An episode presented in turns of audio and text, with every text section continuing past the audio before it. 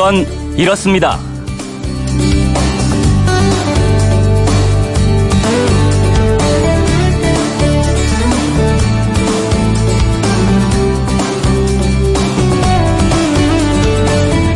안녕하십니까 오승훈입니다.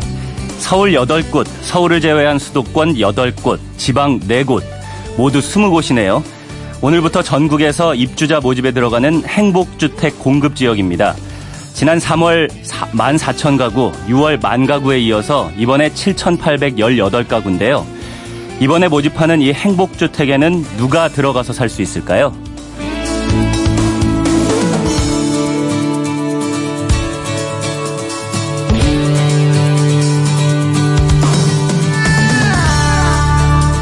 행복주택에는 어떤 사람들이 입주할 수 있을까? 그건 이렇습니다. 행복주택은 아무나 들어갈 수 있는 집이 아닙니다.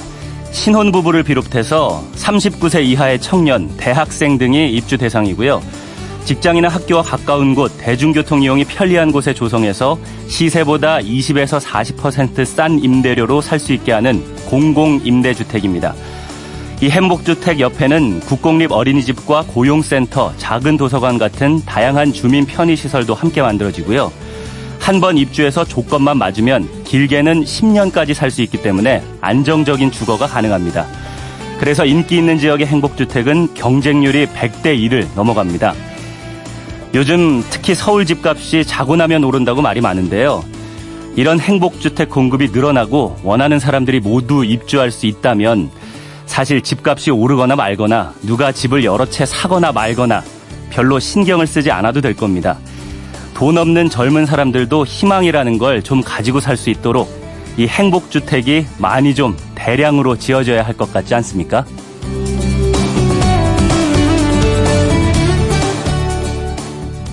(9월 5일) 수요일 그건 이렇습니다 오승훈입니다 뉴스를 보니까 서울의 그린벨트를 개발해서 아파트 공급을 늘린다 보유세를 높이는 대신에 거래세를 낮춘다.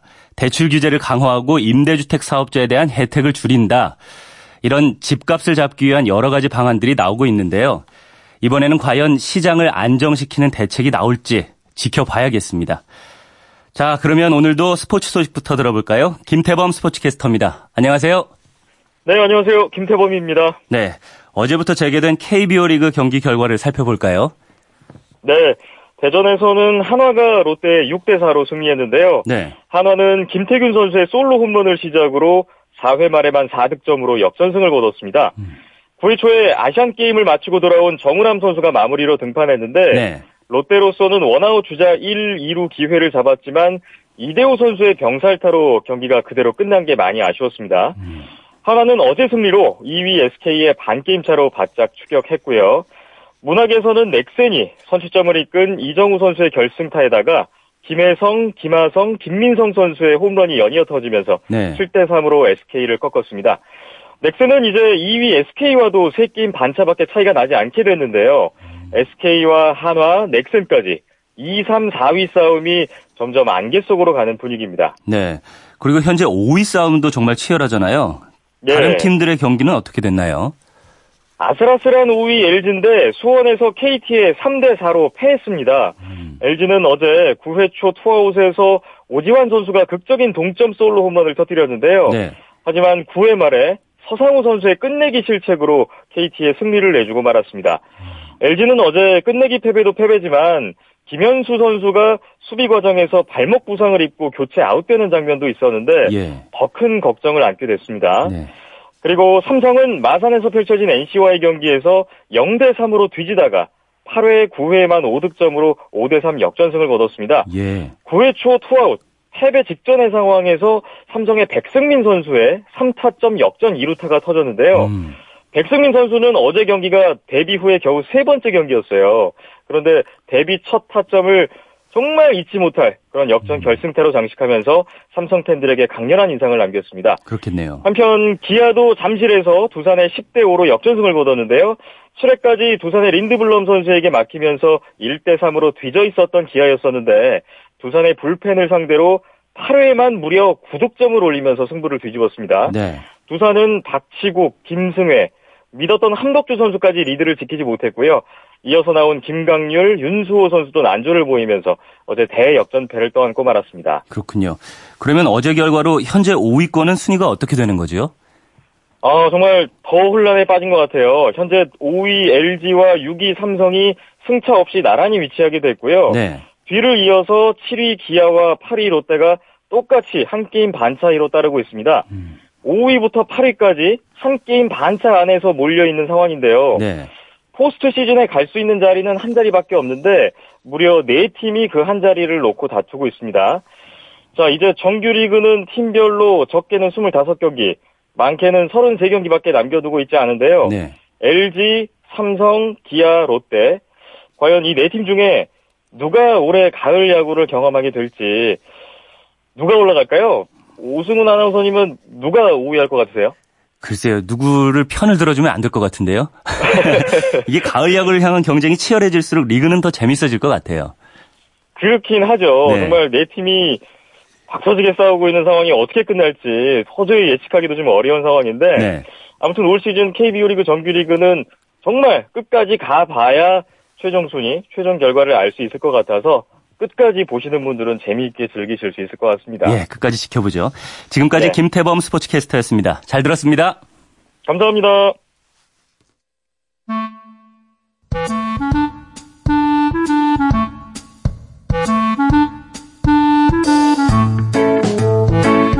오늘을 꽉 채워줄 생활 정보를 알려드립니다. 오늘을 채우는 여자 배아량 리포터 나와 있습니다. 안녕하세요. 네, 안녕하세요. 네, 오늘은 어떤 생활 정보 알려주시나요? 오승훈 아나운서는 주로 대중교통으로 출근하시나요? 아니면 차로 출근하시나요? 저는 원래 대중교통 이용하는데 요즘엔 새벽, 새벽 출근하니까 네. 차 이용하고 있어요. 맞아요. 물론 자가용도 그렇겠지만 매일 출퇴근길을 대중교통 이용하다 보면 그 교통비 부담도 사실 만만치 않죠. 그렇죠. 작년 국토교통부의 대중교통 현황 조사 결과를 살펴보면 평일 하루 평균 1,151만 명이 대중교통을 이용하고요. 네. 그 중에서 출퇴근 시간이 16.8%로 가장 많았다고 해요. 음.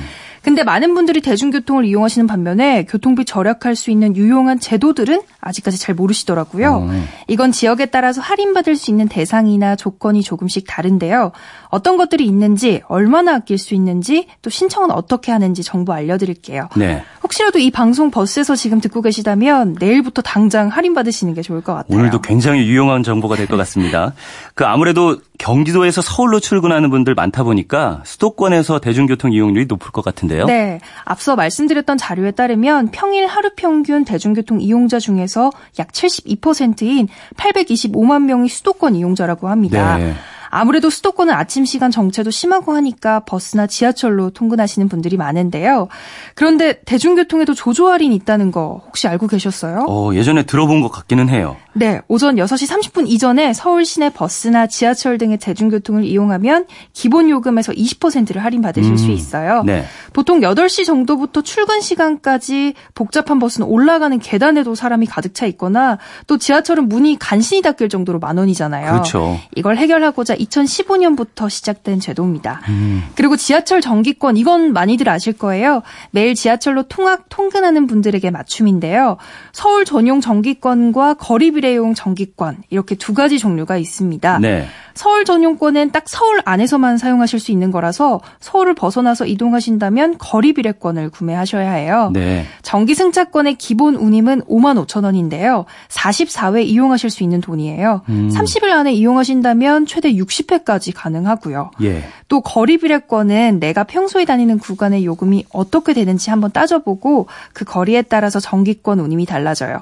만약에 출발지에서 도착지까지 기본 요금만 낸다. 그러면 정기권 운임이 5만 5천 원이 되는 거죠. 그렇군요. 그 아까 전에 지역에 따라서 할인받을 수 있는 대상이 다른 것도 있다라고 하셨잖아요. 이거는 어떤 건가요? 바로 청년 동행 카드가 그렇습니다. 음. 이건 산업통상자원부와 한국산업단지공단이 매월 교통비 5만 원을 지원하는 사업인데요. 산업단지의 중소기업에 다니고 있는 만 15세에서 34세의 청년 근로자들이 그 대상이에요. 네. 이때 고용보험에 가입이 돼 있어야 하고요. 아무래도 산업단지 쪽이 대도시보다는 교통이 좋지 않다 보니까 그렇죠. 불편함과 부담을 줄여주다는 취지에서 지난 7월 1일부터 시행하게 됐고요. 앞으로 2021년까지 진행될 예정인데요. 최근에는 교통비 지원을 받을 수 있는 산단 지역을 확대하고 있기도 합니다. 네. 한 달에 5만 원 지원금은 꽤 크네요. 이 청년 통행 카드 이거는 어떻게 신청해요? 우선 산업공단에서 일을 하고 있어야겠죠. 음. 근데 산업공단 지역이라고 해서 다 되는 건 아니고요. 교통비 지원을 해주는 산단 지역에 해당되는지 먼저 확인하셔야 해요. 음. 이건 한국산업단지공단 홈페이지 www.kickox.or.kr에서 살펴보실 수 있고요. 아니면 산단공 블로그에서도 가능합니다. 네. 제가 홈페이지 들어가 봤더니 음. 첫 화면 배너에 청년 동행 카드 그림이 딱 뜨더라고요. 네. 그 게시물 하단에 교통비 지원 대상 산업단지 명단 엑셀 파일이 있거든요. 지역별로 나눠져 있기 때문에 쉽게 찾으실 수 있습니다. 네. 자격 요건에 해당되면 이제 신청하시면 됩니다. 음. 신청은 청년 근로자 개인이 해야 해요. 신청 홈페이지 card.kicox.or.kr에서 가능하고요. 음. 신청 결과는 신청일 기준으로 14일 안에 근로자 휴대폰 번호로 문자 메시지를 통해서 통지해 줍니다. 오, 좋네요. 그리고 지원 대상자로 선정됐다는 문자를 받았다면 절차에 따라서 카드사에서 카드 발급 신청을 하면 되는데요. 체크카드나 신용카드를 발급받으실 수 있고요. 네. 이건 카드사마다 조금씩 다를 수 있기 때문에 해당 카드사로 문의해 보시는 게 좋습니다. 네. 그리고 카드를 발급받으면 버스, 지하철, 택시, 자가용 주유비 등의 교통비 용도로 사용한 내역에 대해서 월 5만 원 한도에서 차감받을 수 있는데요. 음. 대신 현금으로 받는 건 불가능합니다. 예. 이게 예산이 한정돼 있기 때문에 지원 가능한 신청 인원을 초과하게, 초과하게 되면 신청한 순서에 따라서 대기번호로 알려주거든요. 예. 대기 신청자라면 기존의 교통비 지원이 종료되는 대상자가 발생했을 때 그 번호에 따라서 순차적으로 지원이 이뤄지는데요. 만약 더 추가적인 내용이 궁금하시다면 한국산업단지 공장으로 직접 전화해 보시는 것도 좋을 것 같아요. 네. 한국산업단지 공단 대표 번호는 070-8895-7000번입니다. 네. 교통비 부담을 덜 수 있는 다양한 제도들 살펴봤는데 이 지역별로 시행하고 있는 제도들이 다르기 때문에 내가 혜택받을 수 있는 게 없는지 한번 찾아보시고 출퇴근길이 조금이나마 가벼워지셨으면 좋겠네요. 오늘을 알차게 채울 꽉 찬 정보였습니다. 지금까지 오늘을 채우는 여자 배아량 리포터였습니다. 감사합니다. 네, 감사합니다. SUV의 다이내믹에 대한 현대자동차 정동훈 연구원의 생각은 때려박는 게 다이나믹이 아니거든요. 문제는 올라가는 RPM 바늘이 아니라 상황에 맞게 변속이 잘 제어되고 있느냐죠. 투싼의 다이나믹은 이러한 세밀함일 것 같고요. balanced dynamic 투싼 페이스리프트 출시 현대자동차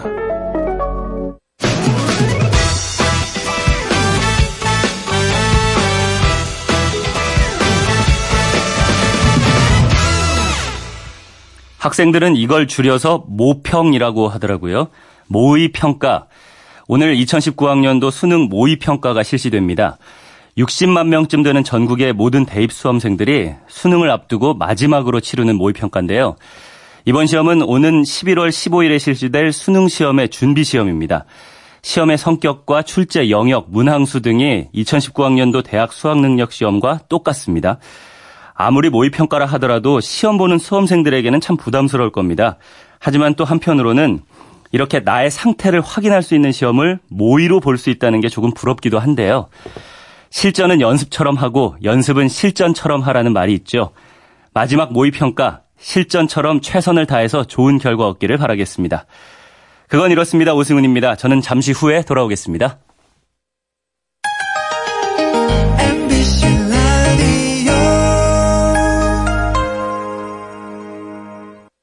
왜라는 말을 다른 나라 사람들은 어떻게 소리낼까요? Why?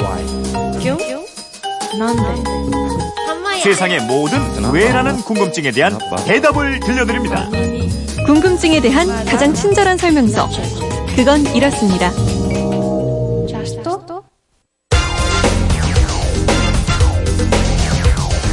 궁금증이 지식이 되는 아하! 문재인 대통령이 취임 후 첫 개각을 단행했습니다. 사회부총리 겸 교육부 장관 후보자에 유은희 더불어민주당 의원을 발탁했습니다. 국방부 장관 후보자에는 정경두 현 합동참모본부 의장, 고용노동부 장관 후보자에 이재갑 근로복지공단 이사장을 각각 지명했습니다. 여성가족부 장관 후보자에는 진선미 민주당 의원을, 산업통상자원부 장관 후보자에 성윤모 특허청장을 각각 발탁했습니다. 네. 정부가 개각을 단행했다는 뉴스 잠깐 들으셨는데요. 휴대폰 뒷번호 9791 쓰시는 분이 이런 문자를 보내셨어요. 청와대가 다섯 개 부처의 장관을 바꾸는 개각을 단행했는데요. 장관의 임기는 보통 얼마나 되는지 그리고 어떤 사람들이 장관이 되는지 궁금합니다. 그리고 장관 자리에도 서열이 있나요? 이런 궁금증입니다. 궁금증 해결사 MBC 이영은 아나운서와 풀어보겠습니다. 안녕하세요. 안녕하세요. 네, 뉴스에서 다섯 명의 개각 면단을 차례로 전했는데 이게 서열인가요? 우리 헌법 제71조에는 이렇게 나와 있습니다. 대통령이 거리되거나 사고로 인하여 직무를 수행할 수 없을 때에는 국무총리, 법률이 정한 국무위원회 순서로 그 권한을 대행한다. 음, 법률이 정한 국무위원회 순서. 그러면 이거를 서열로 볼 수 있겠네요. 네, 그래서 법을 보니까요. 정부조직법 26조에 대통령의 통할하에 다음에 행정 각부를 둔다 하면서 1번부터 18번까지 각부를 정리해 놨는데요. 네. 1번이 기획재정부, 2번 교육부, 3번 과학기술정보통신부, 4번 외교부, 5번 통일부, 6번 법무부, 7번 국방부, 8번 행정안전부, 9번 문화체육관광부, 10번 농림축산식품부 이런 순서입니다. 음, 그러면 뉴스도 이 순서를 따라서 보도를 하겠네요. 네, 교육부 장관이 사회부 총리를 겸하고 있으니까요. 제일 먼저 발표를 하고 국방부 장관들 국방부 장관을 두 번째로 보도했죠. 네. 그런 다음에 뉴스에선 고용노동부, 여성가족부, 산업통상자원부의 순서로 신임 장관 발표를 했는데요. 네. 법에선 산업통상자원부가 11번이고요. 이어서 보건복지부, 환경부, 고용노동부, 여성가족부, 국토교통부, 해양수산부, 그리고 마지막 18번이 작년에 중소기업청에서 확대된 중소벤처기업부인데요. 네. 이 고용노동부와 여성가족부 장관을 먼저 발표한 건 두 사람이 아무래도 대중에게 좀 더 알려진 정치 인이라서 앞쪽에 발표한 게 아닌가 싶어요. 음, 그런가 보네요. 그러면 이번에 교체되는 장관들은 작년에 문재인 정부가 출범할 때 임명된 장관들인데 임기가 보통 어떻게 되나요? 지금은 장관들이 모두 인사청문회를 거쳐야 합니다. 그래서 문제가 좀 있는 분들은 청문회 과정에서 임기를 채 시작하기도 전에 물러난 경우도 있는데요. 과거에 청문회가 없던 시절엔 일단 장관직을 시작했다가 개인 신상에 문제점들이 드러나서 단 사흘 만에 물러난 사람들도 있었어요. 음, 그렇게 짧게 며칠만 한 분도 있고 또 아주 오랫동안 한 분도 있을 텐데 평균 재임 기간은 얼마나 될까요? 장관의 재임 기간을 연구해서 쓴 논문을 보니까요. 1948년 정부 수립 이후 2013년까지 65년간 장관으로 재임한 분들이 모두 953명이고요. 네. 이들의 임기를 평균 내봤더니요. 약 14개월이었습니다. 14개월이면 1년 2개월이니까 좀 무척 짧네요. 네, 말씀드린 대로 며칠만 하고 물러난 분들까지 다 합쳤기 때문에 그런데요. 네. 이번 개각으로 물러난 분들도 새 장관이 인사청문회를 통과하고 최종 임명장을 받을 때까지는 장관 역할을 해야 하거든요. 음. 따라서 평균 정도의 재임 기간을 가졌다. 이렇게 보면 될 것 같습니다. 네. 그러면 장관직을 길게 오래 한 분들은 누가 있나요? 과거에 직업이 장관 같은 분도 있었습니다. 네. 남덕우 전 국무총리는 무려 9년 11개월 22일 연속으로 강요를 재직한 기록을 갖고 있는데요. 네. 1968년 10월 재무부 장관으로 발탁된 뒤에 5년 가까이 재임하다가 음. 곧장 부총리 겸 경제기획원 장관으로 4년 이상 지냈고요. 네. 또 한부처의 최장수 장관은 최형섭 전 과학기술처 장관입니다. 한국과학기술원 카이스트 창설의 주역인데요. 1971년부터 78년까지 6년 6개월간 과기처 장관직을 맡았습니다. 예, 창설 당시에는 키스트였죠. 네. 이게 오래 하셨네요, 교회. 어, 그 시절은 대통령도 오래 하고 장관도 오래 하고 그랬나 봐요. 근데 사실 장관은 공무원이 오를 수 있는 최고의 자리잖아요. 그래서 공무원이라면 누구나 선망하는 자리고요. 그렇죠. 조선 시대로 치면 종 이품 판서급이에요. 네. 옛날에 판서는 6명밖에 안 됐습니다. 이조 판서를 비롯해서 호조, 예조, 병조, 형조, 공조 이렇게 6자리에 불과했던 영예로운 자리였는데요. 지금도 장관직이 18개밖에 안 돼서 내가 하고 싶다고 다 할 수 있는 자리는 아닙니다. 그러게요. 이 소위 관 운도 있어야 하고 말이죠. 네. 그런데 장관이 하는 일은 뭐예요? 대충 알지만 정확히 한번 정리를 해보면 좋겠어요. 우선 헌법 제87조에 이렇게 돼 있습니다.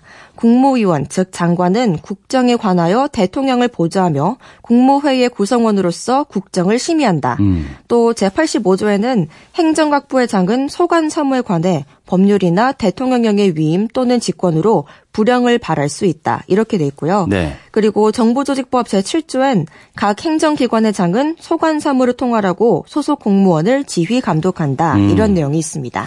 이 헌법과 법률 내용을 듣고 보니까 정말 막중한 자리라는 생각이 드네요. 그럼요. 국가 정책을 주도하는 최고의 자리고요. 네. 대통령과 국정의 책임을 나눠 갖는 막중한 자리입니다. 장관은 자신의 부처 정책을 최종 결정해야 하고요. 음. 문제가 발생했을 때 대응 방안과 해결책도 제시해야 하고 그 정책과 업무에 대한 최종적인 책임을 져야 합니다. 음, 그렇기 때문에 장관을 임명할 때 뭐 심사숙고하고 인사청문회 등을 통해서 능력과 자질 등을 검증하는 걸 할 텐데요. 어, 장관에게 필요한 능력, 자질이라면 뭐가 있을까요? 어, 정부 부처와 장관들을 오랫동안 취재해온 어느 기자가요, 공무원 사회에 대해 쓴 책을 보니까요, 가장 중요한 건 임명권자의 철학으로 무장하는 것이라고 합니다. 음. 장관은 대통령의 의지를 반영하는 정치가 역할과 부처의 정책을 집행하는 행정가 역할을 동시에 수행하기 때문입니다. 네. 근데 임명권자의 철학으로 무장하라. 이게 무슨 의미죠? 어, 영국은 우리보다 관료제를 오래 했잖아요. 이런 외국 사례를 연구해 보면 장관 임명의 기준의 첫 번째가 충성도였다는 겁니다. 그 다음이 전문성이고요. 그래요? 전문성이 아니라 충성도가 필요하다. 좀 의외인데요. 대통령은 자신의 정책 구상을 가장 잘 실현할 수 있는 사람을 장관으로 임명하는 게 당연하고요. 네. 그렇지 않다고 판단되면 즉시 해임해야 한다는 거예요. 음. 이것이 바로 국민들에게 공약을 내고 당선된 대통령의 책임 정치라는 거고요. 네. 장관 입장에서도 자기 부처의 업무를 잘 하려면 대통령의 신임이 절대적으로 필요하기 때문에 대통령을 든든한 후원자로 만들어야 한다는 음. 겁니다. 그러니까 이른바 실세 장관이 돼야 한다 이거네요. 맞아요. 그래서 각 부처의 공무원들도 대통령과 친하거나 정치적으로 인연이 강한 사람이 장관으로 오는 걸 더 반깁니다. 듣고 보니 그렇네요. 이게 밑에서 일하는 공무원들 입장에서는 뭐 그래야 힘이 생기고 또 일도 잘 풀릴 테니까 말이죠. 네, 또 하나 장관에게 필요한 능력은요. 청와대 비서실을 내 편으로 만드는 겁니다. 음. 왜냐하면 아무리 대통령의 신임을 받는 장관이라고 해도요. 대통령을 수시로 만날 수는 없잖아요. 그렇죠. 자신의 의견이나 정책을 청와대 수석 비서관을 통해서 전해야 하는데 비서실에 잘못 보이면 대통령과 커뮤니케이션을 잘 할 수 없고 흔히 말하는 코드를 맞출 수 없기 때문입니다. 그럴 것 같네요. 근데 대통령을 바로 옆에서 모시는 참모들은 힘이 무척 세죠. 왜 그런 말도 있잖아요. 권력은 거리에서 나온다.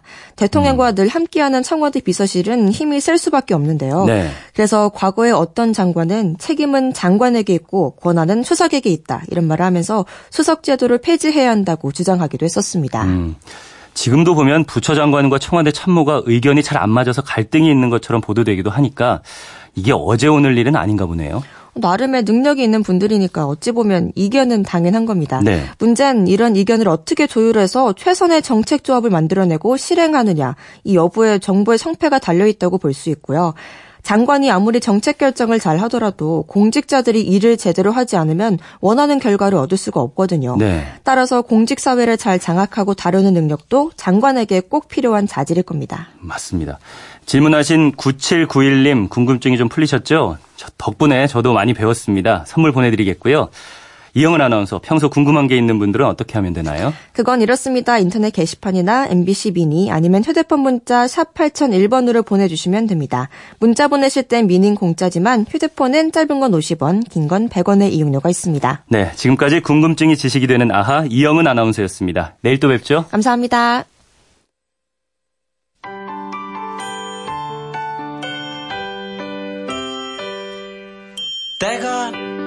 네, 노래 한 곡 듣고 오겠습니다. 들국화의 내가 찾는 아이.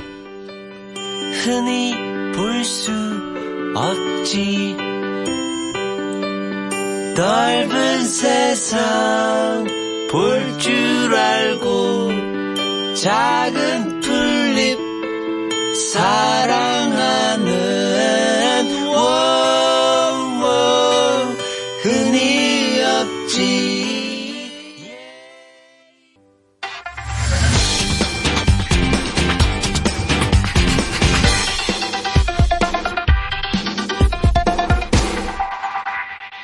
혹시 자녀분들과 영화를 보다가 당황한 적 있으신가요?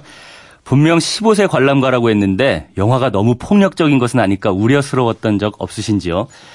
궁금한 키워드를 알아보는 키워드 인터뷰. 오늘은 이 영화 등급을 어떻게 정해지는 정하는 건지 영화 등급 심의를 키워드로 박혜은 영화평론가와 이야기 나눠보겠습니다. 안녕하세요. 네, 안녕하세요. 네. 네. 영화 등급 심의 이건 어떻게 정해지는 건가요? 일단 많은 분들이 영화 등급 심의라고 알고 계시는데요. 네. 정확히는 영상물 등급 분류라고 해요. 영상급 등급 분류. 그렇죠. 영상물. 그래서 예. 영상물 분류위원회에서 네. 그 각각의 영상물들 어떤 공공성이나 윤리성을 확보하고 또 청소년들을 보호하는 일종의 가이드 서비스를 해주는 거거든요. 음. 영화만 하는 건 아니고요.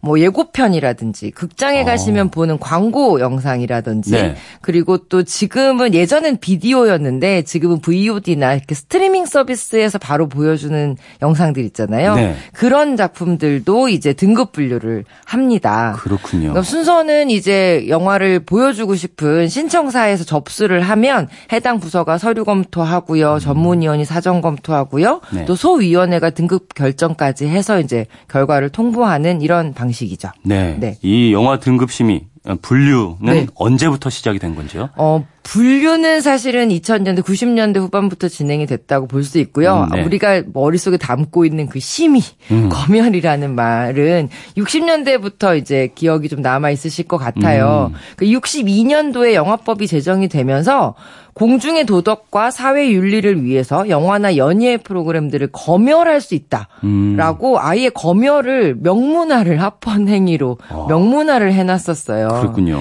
예, 그 이후에 이제 70년대로 들어오면서 소위 말해 한국 영화의 좀 암흑기가 시작이 되죠. 음. 이때부터 저희가 고무줄, 가위질 이런 얘기들 네. 많이 떠올리실 텐데 심지어 시나리오를 내면 시나리오를 빨간 줄 쳐서 검열을 했고요. 예. 그리고 편집본을 내면 또 그거를 비교해 가면서 2차 검열을 했어요. 음. 그러니까 뭐 거의 그 공윤이라고 하는 공연윤리위원회가 감독이냐라는 소리가 나올 정도로 영화를 다 입맛에 맞게 뜯어 고쳤었는데요. 네. 87년도까지 사실은 대본 검열이 있었어요. 음. 그렇다가 90년대에 넘어오면서 사전 심의가 위헌 판결을 받고요. 또 96년도에 이제 헌법재판소에서 이것은 위헌이다. 언론 출판 자유를 침해한다라는 이제 판결을 내면서 이제 그때부터 등급 분류라는 방식으로 얘기가 됐죠. 영화인들이 이때 심의 철폐하느라고 캠페인도 굉장히 많이 했었어요. 네, 이게 사실 독재 정권 하에서 시행되던 거잖아요. 맞습니다. 뭐 고무줄 시위, 아니, 고무줄 심의, 가위질 심의 이런 네, 것들이요. 네.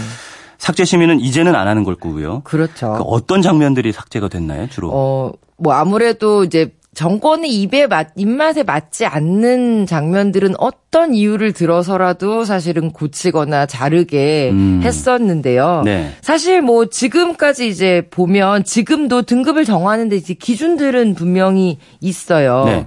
뭐 영화 등급하시면 많은 분들이 이제 4등급 4개의 그 단계를 생각하시잖아요. 네, 뭐뭐 있죠?